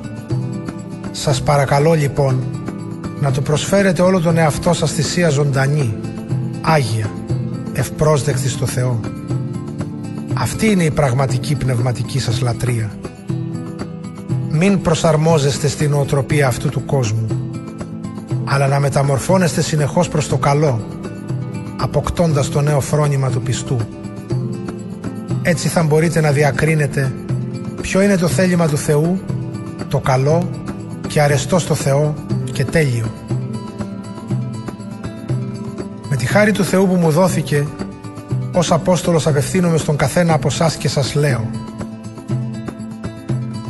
Μη φρονείτε για τον εαυτό σας παραπάνω από ό,τι πρέπει να φρονείτε αλλά να σας διακρίνει η μετριοφροσύνη και η σύνεση. Θυμηθείτε πως το χώρο της πίστεως ο Θεός είναι που χάρισε στον καθένα σας ό,τι έχετε. Παράδειγμα το σώμα μας. Έχουμε πολλά μέλη, δεν επιτελούν όμως όλα την ίδια λειτουργία. Έτσι και το πλήθος των χριστιανών είμαστε ένα σώμα χάρη στο Χριστό και καθένας μας αποτελεί μέλος του σώματος που μέλη του είναι και όλοι οι άλλοι. Η χάρη του Θεού μας έδωσε διάφορα πνευματικά χαρίσματα. Άλλος είναι προφήτης για να κηρύττει ανάλογα με το βαθμό της πίστεώς του. Άλλος έχει το χάρισμα της διακονίας για να προσφέρει τις υπηρεσίες του. Το ίδιο να κάνει και ο δάσκαλος του λαού του Θεού με τη διδασκαλία. Και όποιος έχει το χάρισμα να στηρίζει τους αδερφούς, να τους στηρίζει. Αλλά και όποιος μοιράζει τα αγαθά του με τους άλλους, να το κάνει με απλότητα. Ο προϊστάμενος να δείχνει ζήλο για το έργο του. Όποιος μοιράζει τις ελεημοσύνες, να το κάνει με καλοσύνη. Η αγάπη σας να είναι ειλικρινής, να αποστρέφεστε το κακό και να ακολουθείτε το καλό. Να δείχνετε με στοργή την αγάπη σας για τους άλλους πιστούς. Να συναγωνίζεστε ποιος θα δείξει περισσότερη εκτίμηση στον άλλο. Μην είστε οκνηρείς ότι πρέπει να δείχνετε ζήλο. Να έχετε πνευματικό ενθουσιασμό. Να υπηρετείτε τον Κύριο. Η ελπίδα να σας δίνει χαρά. Να έχετε υπομονή στις δοκιμασίες να επιμένετε στην προσευχή. Να βοηθάτε τους άλλους χριστιανούς όταν βρίσκονται σε ανάγκη και να επιδιώκετε να φιλοξενείτε τους αδερφούς. Να προσεύχεστε για το καλό των διοκτών σας. Να ζητάτε την ευλογία του Θεού για αυτούς και όχι να τους καταργέστε. Να μετέχετε στη χαρά όσων χαίρονται και στη λύπη όσων λυπούνται. Να έχετε ομόνια μεταξύ σας. Μην είστε υπερήφανοι, αλλά να συναναστρέφεστε και τους απλοϊκούς χριστιανούς. Μην έχετε την ψευδέστηση πως είστε σοφοί. Αν κάποιος σας κάνει κακό, μην του το ανταποδίδετε. Φροντίζετε να κάνετε το καλό σε όλους τους ανθρώπους. Όσο εξαρτάται από σας, να ζείτε ειρηνικά με όλους. Μην αγωνίζεστε, αγαπητοί, να πάρετε εσείς εκδίκηση, γιατί αυτό είναι δουλειά του Θεού την ώρα της κρίσεως. Όπως λέει η Γραφή, δική μου είναι η εκδίκηση. Εγώ θα τους το ξεπληρώσω, λέει ο Κύριος. Αν λοιπόν πεινάει ο εχθρός σου, δώσ' του να φάει. Αν διψάει, δώσ' του να πιει. Με αυτή την τακτική θα τον κάνεις να αισθανθεί τύψεις και ντροπή. Μην αφήνεις να σε νικήσει το κακό, αλλά να νικάς το κακό με το αγαθό.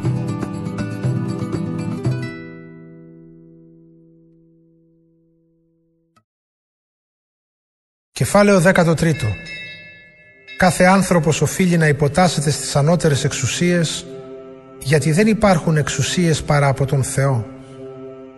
Και αυτές οι εξουσίες που υπάρχουν έχουν τεθεί από το Θεό. Έτσι λοιπόν, όποιος αντιτάσσεται στην εξουσία αντιστέκεται στην τάξη που έβαλε ο Θεός και όσοι αντιστέκονται είναι οι ίδιοι υπεύθυνοι για την τιμωρία τους. Οι άρχοντες δεν προκαλούν φόβο σε όποιον κάνει το καλό, αλλά σε όποιον κάνει το κακό. Θέλεις εσύ να μην φοβάσαι την εξουσία; Κάνε το καλό και θα σε επενέσει η εξουσία γιατί είναι στην υπηρεσία του Θεού για το καλό σου. Αν όμως κάνεις το κακό να φοβάσαι γιατί η εξουσία δεν κρατάει χωρίς λόγο το σπαθί. Το Θεό υπηρετεί και γίνεται όργανο της οργής Του για να τιμωρήσει όποιον κάνει το κακό. Πρέπει λοιπόν να υποτάσσεστε όχι μόνο για να αποφύγετε την οργή της εξουσίας αλλά και γιατί αυτό επιβάλλεται από τη συνείδησή σας. Γι' αυτό να πληρώνετε τους φόρους αφού οι άρχοντες που φροντίζουν για την ίσπραξή τους είναι υπηρέτες του Θεού.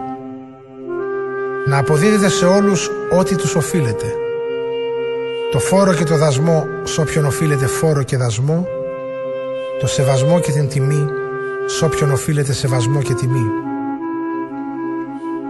Μην αφήνετε κανένα χρέος σε κανένα, εκτός βέβαια από την αγάπη που την οφείλεται πάντοτε ο ένας στον άλλον.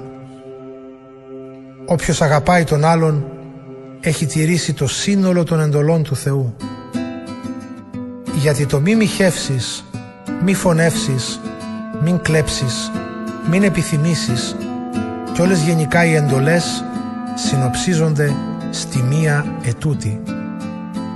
Να αγαπήσεις τον πλησίον σου σαν τον εαυτό σου.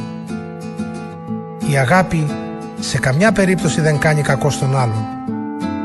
Η αγάπη είναι η τέλεια εκπλήρωση των εντολών του Θεού. Όλα αυτά σας τα λέω επειδή όπως ξέρετε είναι κοντά το τέλος. Ήρθε η ώρα να ξυπνήσουμε από τον ύπνο.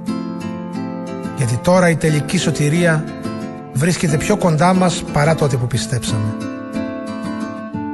Η νύχτα όπου να είναι φεύγει και η μέρα κοντεύει να έρθει. Γι' αυτό ας πετάξουμε από πάνω μας τα έργα του σκότους και ας φορέσουμε τα όπλα του φωτός. Η διαγωγή μας ας είναι κόσμια, τέτοια που ταιριάζει στο φως Ας πάψουν τα φαγοπότια και τα μεθύσια, η ασίδωτη και ακόλαστη ζωή, η φιλονική εσκυφθόνη. Ντυθείτε τον Κύριό μας Ιησού Χριστό και μην αφήνετε τον αμαρτωλό εαυτό σας να σας παρασύρει στην ικανοποίηση των επιθυμιών σας.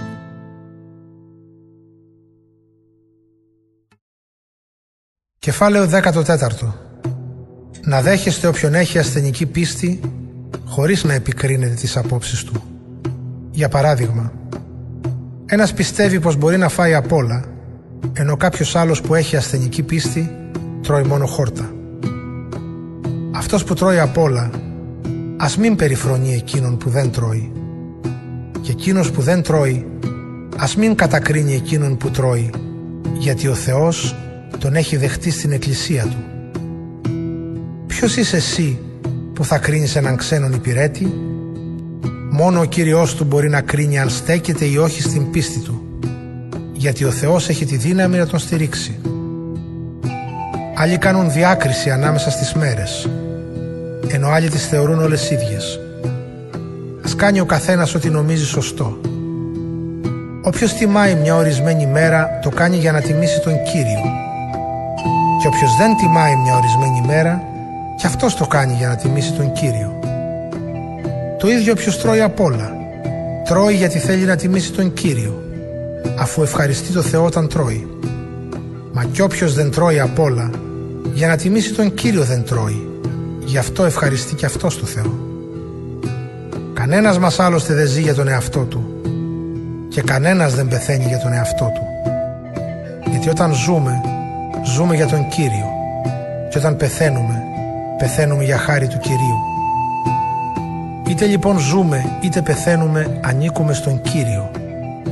Αυτός είναι άλλωστε ο σκοπός του έργου του Χριστού. Πέθανε και αναστήθηκε και ξανάζησε για να γίνει Κύριος και νεκρών και ζωντανών. Γιατί λοιπόν εσύ, ο ασθενικός στην πίστη, κατακρίνεις τον αδερφό σου; Και εσύ ο ισχυρός στην πίστη, γιατί περιφρονείς τον αδερφό σου; Όλοι μας θα σταθούμε μπροστά στο Χριστό για να δώσουμε λόγο. Το λέει και η Γραφή. Εγώ ο ζωντανός Κύριος το λέω, πως όλοι θα με προσκυνήσουν και όλοι οι λαοί θα αναγνωρίσουν τη δόξα του Θεού. Καθένας μας λοιπόν θα λογοδοτήσει στο Θεό για τον εαυτό του. Γι' αυτό λοιπόν ας σταματήσουμε να κατακρίνουμε τους άλλους. Αντίθετα, κοιτάξτε να μην βάζετε πρόσκομα ή εμπόδιο στον αδερφό. Ξέρω καλά και ο Κύριος Ιησούς μου δίνει τη βεβαιότητα πως δεν υπάρχει τίποτε από μόνο του ακάθαρτο. Μόνο για αυτόν που πιστεύει στην ύπαρξη ακάθαρτων τροφών, γι' αυτόν υπάρχουν ακάθαρτες τροφές. Αν τώρα εσύ με το φαγητό σου γίνεσαι αιτία να στεναχωρηθεί κάποιος αδερφός σου χριστιανός, δεν συμπεριφέρεσαι καθόλου με αγάπη. Γιατί με την επιμονή σου να δείξεις ότι δεν υπάρχουν ακάθαρτες τροφές, οδηγείς στην καταστροφή έναν αδερφό για τον οποίο πέθανε ο Χριστός. Μην γίνεστε αφορμή να δυσφημείτε αυτό που για σας είναι αγαθό. Μην ξεχνάτε πως η Βασιλεία του Θεού δεν είναι φαγητά και ποτά, αλλά δικαιοσύνη, ειρήνη και χαρά που δίνει το Άγιο Πνεύμα. Όποιος υπηρετεί με αυτά το Χριστό, ενεργεί σύμφωνα με το θέλημα του Θεού και άνθρωποι επιδοκιμάζουν τη διαγωγή Του. Ας επιδιώκουμε λοιπόν ότι φέρνει την ειρήνη και ότι συντελεί στην πνευματική οικοδομή του συνόλου της Εκκλησίας. Ας μην γίνονται αφορμή τα φαγητά να καταστρέφεται το έργο του Θεού. Όλα είναι καθαρά, κάνουν όμως κακό στον άνθρωπο που σκανδαλίζει τους άλλους όταν τα τρώει. Το σωστό είναι να μην φας κρέας, ούτε να πιεις κρασί, ούτε οτιδήποτε άλλο γίνεται αιτία να σκοντάφτει ή να σκανδαλίζεται ή να αδυνατίζει η πίστη του αδερφού σου. Εσύ έχεις ισχυρή πίστη. Έχε την. Άρα να την ξέρεις εσύ και ο Θεός. Μακάριος εκείνος που η συνείδησή του δεν του δημιουργεί προβλήματα για την τροφή. Όποιος όμως πιστεύει στη διάκριση των τροφών, αν φάει κάτι απαγορευμένο θα αισθανθεί ένοχος, γιατί δεν έπραξε κατά την πίστη του. Και ότι δεν προέρχεται από την πίστη του είναι αμαρτία.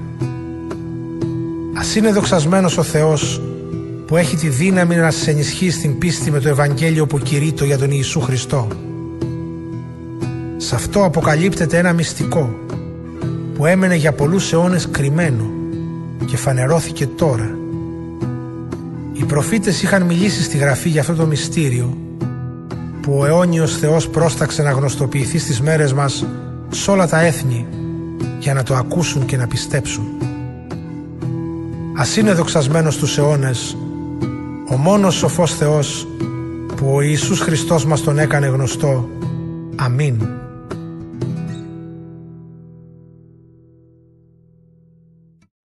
Κεφάλαιο 15 Όσοι έχουμε δυνατή πίστη οφείλουμε να ανεχόμαστε τις αδυναμίες αυτών που έχουν αδύναμη πίστη και να μην κάνουμε ό,τι αρέσει σε μας. Η συμπεριφορά του καθενός μας να είναι αρεστή στον πλησίον ώστε να τον βοηθάει να προκόβει στο αγαθό και έτσι να συντελεί στην οικοδομή της Εκκλησίας. Άλλωστε, και ο Χριστός δεν έζησε για να ευαρεστήσει τον εαυτό του, αλλά, όπως λέει η Γραφή, οι ύβρις όσων σέβριζαν, Θεέ, έπεσαν πάνω μου. Να ξέρετε ότι όσα γράφτηκαν στις γραφές έχουν γραφτεί για να μας διδάσκουν. Έτσι, με την υπομονή και την ενθάρρυνση που δίνει η Γραφή, θα στηριχτεί η ελπίδα μας. Ήθε ο Θεός που χαρίζει την υπομονή και την ενθάρρυνση να σας δώσει την ομόνια σύμφωνα με το θέλημα του Ιησού Χριστού. Έτσι όλοι μαζί με μια φωνή θα δοξάζετε το Θεό, τον Πατέρα του Κυρίου μας Ιησού Χριστού. Να δέχεστε ο ένας τον άλλον όπως δέχτηκε και εσάς ο Χριστός για να δοξάζεται ο Θεός. Και εννοώ το εξής. Ο Ιησούς Χριστός έφτασε ως το σημείο να γίνει υπηρέτης του Ιουδαϊκού λαού για να αποδειχτεί πως ο Θεός τηρεί τις υποσχέσεις Του. Στο πρόσωπό Του εκπληρώθηκαν οι υποσχέσεις που είχαν δοθεί στους προπάτορές μας και χάρη σε Αυτόν δόξασαν το Θεό για την ευσπλαχνία Του και οι άλλοι λαοί. Όπως λέει η Γραφή «Γι' αυτό θα σε υμνήσω Κύριε ανάμεσα στους άλλους λαούς και θα ψάλω το όνομά Σου». Και σε άλλο σημείο λέει «Χαρείτε μαζί με το λαό του Θεού και οι άλλοι λαοί Αλλού πάλι λέει «Υμνείτε τον Κύριο όλα τα έθνη, δοξάστε τον όλοι οι λαοί». Και ο Ισαΐας λέει κι αυτός «Θα έρθει ο απόγονος του Ιεσέ, θα εμφανιστεί για να εξουσιάσει λαούς. Σε Αυτόν θα στηρίξουν τα έθνη την ελπίδα τους. Ο Θεός της ελπίδας να σας γεμίσει με κάθε λογής χαρά και ειρήνη που δίνει η πίστη για να έχετε περίσσια ελπίδα με τη δύναμη του Αγίου Πνεύματος. Εγώ προσωπικά αδερφοί μου είμαι βέβαιος πως εσείς είστε όλο καλοσύνη γεμάτοι από την απαραίτητη γνώση και μπορείτε να νουθετείτε ο ένας τον άλλον. Γι' αυτό, αν σε μερικά σημεία της επιστολής τόλμησα και σας έγραψα πιο έντονα, το έκανα μόνο σαν υπενθύμηση με το θάρρος που μου δίνει το χάρισμα που μου εμπιστεύτηκε ο Θεός να κηρύττω τον Ιησού Χριστό στους εθνικούς.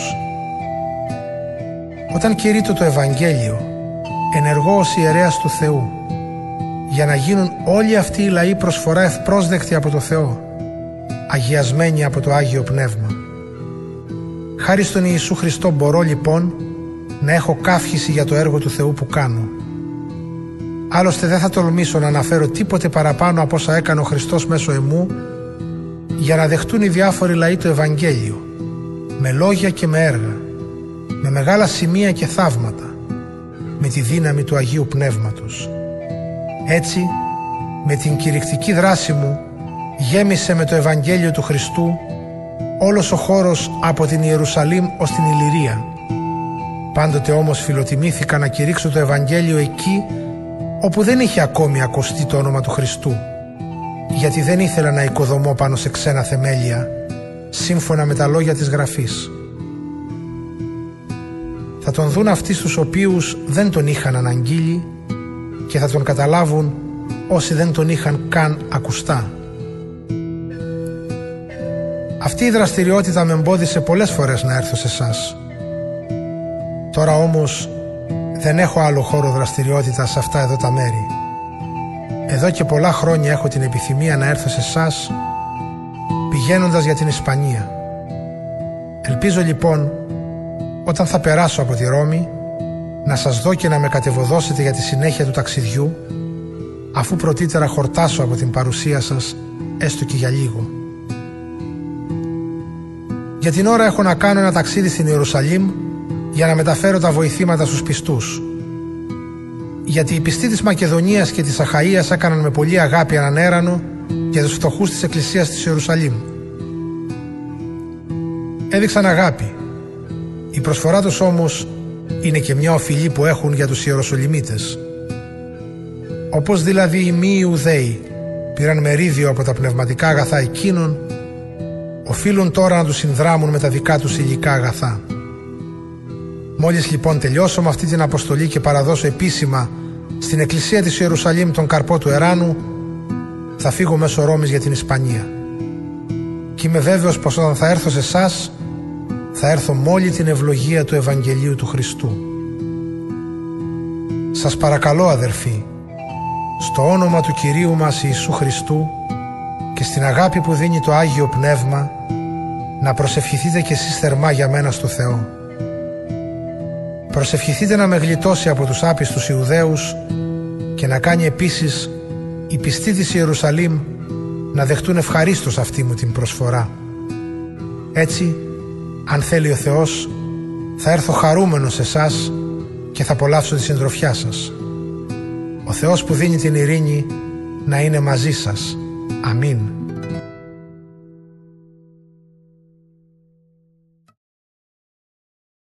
Κεφάλαιο 16 Σας συστήνω την αδελφή μας τη Φίβη που είναι διάκονος της Εκκλησίας της Κεχρεές. Σας παρακαλώ να τη δεχτείτε στο όνομα του Κυρίου όπως αρμόζει σε χριστιανούς και να της παρασταθείτε σε ό,τι σας έχει ανάγκη. Γιατί και αυτή έχει βοηθήσει πολλούς και εμένα τον ίδιο. Χαιρετισμού στην Πρίσκυλα και στον Ακύλα, τους συνεργάτες μου στο έργο του Ιησού Χριστού. Διακινδύνευσαν τη ζωή τους για χάρη μου και τους ευχαριστώ. Όχι μόνο εγώ, αλλά κι όλες οι εκκλησίες του μη Ιουδαϊκού κόσμου να δώσετε χαιρετισμούς και στην εκκλησία που συναθρίζεται στο σπίτι τους. Δώστε επίσης χαιρετίσματα στον αγαπητό μου Επένετο, τον πρώτο που έγινε χριστιανός στην επαρχία της Αχαΐας. Χαιρετίστε μου επίσης τη Μαριάμ, που τόσο κοπίασε για μας. Να μου χαιρετήσετε ακόμη τους ομοεθνείς μου και συντρόφους μου στη φυλακή, τον Ανδρώνικο και την Ιουνία. Ο κύκλος των Αποστόλων τους έχει σε μεγάλη εκτίμηση και έχουν γίνει χριστιανοί πριν από μένα. Χαιρετισμούς επίσης στον Αμπλία που μαζί του με ενώνει η αγάπη του Χριστού. Χαιρετίστε μου ακόμα τον Ορβανό, συνεργάτη μου στο έργο του Χριστού και τον αγαπητό μου Στάχη. Χαιρετισμούς στον Απελή, το δοκιμασμένο χριστιανό και στους πιστούς από το σπιτικό του Αριστόβουλου να μου χαιρετήσετε τον ομοεθνή μου τον Ηρωδίωνα και τους χριστιανούς από το σπιτικό του Νάρκησου. Χαιρετίστε μου επίσης την Τρίφαινα και την Τριφώσα που κοπιάζουν για το έργο του Κυρίου. Το ίδιο χαιρετίστε μου και την αγαπητή Περσίδα που τόσα πολλά έχει προσφέρει στο έργο του Κυρίου. Χαιρετισμού στο Ρούφο, τον εκλεκτό αυτό χριστιανό και στη μητέρα του που στάθηκε και δική μου μητέρα Χαιρετισμούς στον Ασύγκριτο, στο Φλέγοντα, στον Ερμή, στον Πατρόβα, στον Ερμά και στους χριστιανούς που είναι μαζί τους.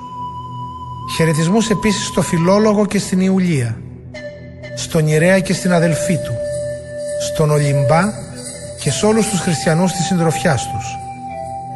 Χαιρετίστε το ένα στον άλλον με αδερφικό φίλημα. Σας χαιρετούν οι εκκλησίες του Χριστού. Σας παρακαλώ αδερφοί, να προσέχετε όσους δημιουργούν διχόνοιες και σύγχυση και διδάσκουν πράγματα αντίθετα με όσα έχετε μάθει. Τέτοιους ανθρώπους να τους αποφεύγετε, γιατί δεν υπηρετούν τον Κύριό μας τον Χριστό, αλλά τα συμφέροντά τους, εξαπατώντας τους αφελείς με ηθικολογίες και ψευτοευλάβειες. Όλοι έχουν να λένε για την υπακοή σας στο Θεό, Χαίρομαι λοιπόν για σας. Σας θέλω όμως να είστε σοφοί για το καλό και ανυποχώρητοι στο κακό. Και ο Θεός της ειρήνης πολύ σύντομα θα συντρίψει το σατανά και θα τον υποτάξει σε εσάς. Ας είναι πάντα μαζί σας η χάρη του Κυρίου μας Ιησού Χριστού. Έχετε χαιρετισμούς από το συνεργάτη μου τον Τιμόθεο και από τους ομοεθνείς μου Λούκιο, Ιάσονα και Σωσίπατρο. Σας στέλνω χριστιανικούς χαιρετισμούς κι εγώ ο Τέρτιος που έγραψα την επιστολή. Σας χαιρετά και ο Γάιος που φιλοξενεί εμένα και όλη την Εκκλησία. Επίσης έχετε χαιρετισμούς από τον Έραστο, τον Ταμεία της πόλης και από τον αδερφό Κούαρτο. Η χάρη του Κυρίου μας Ιησού Χριστού ας είναι με όλους σας. Αμήν.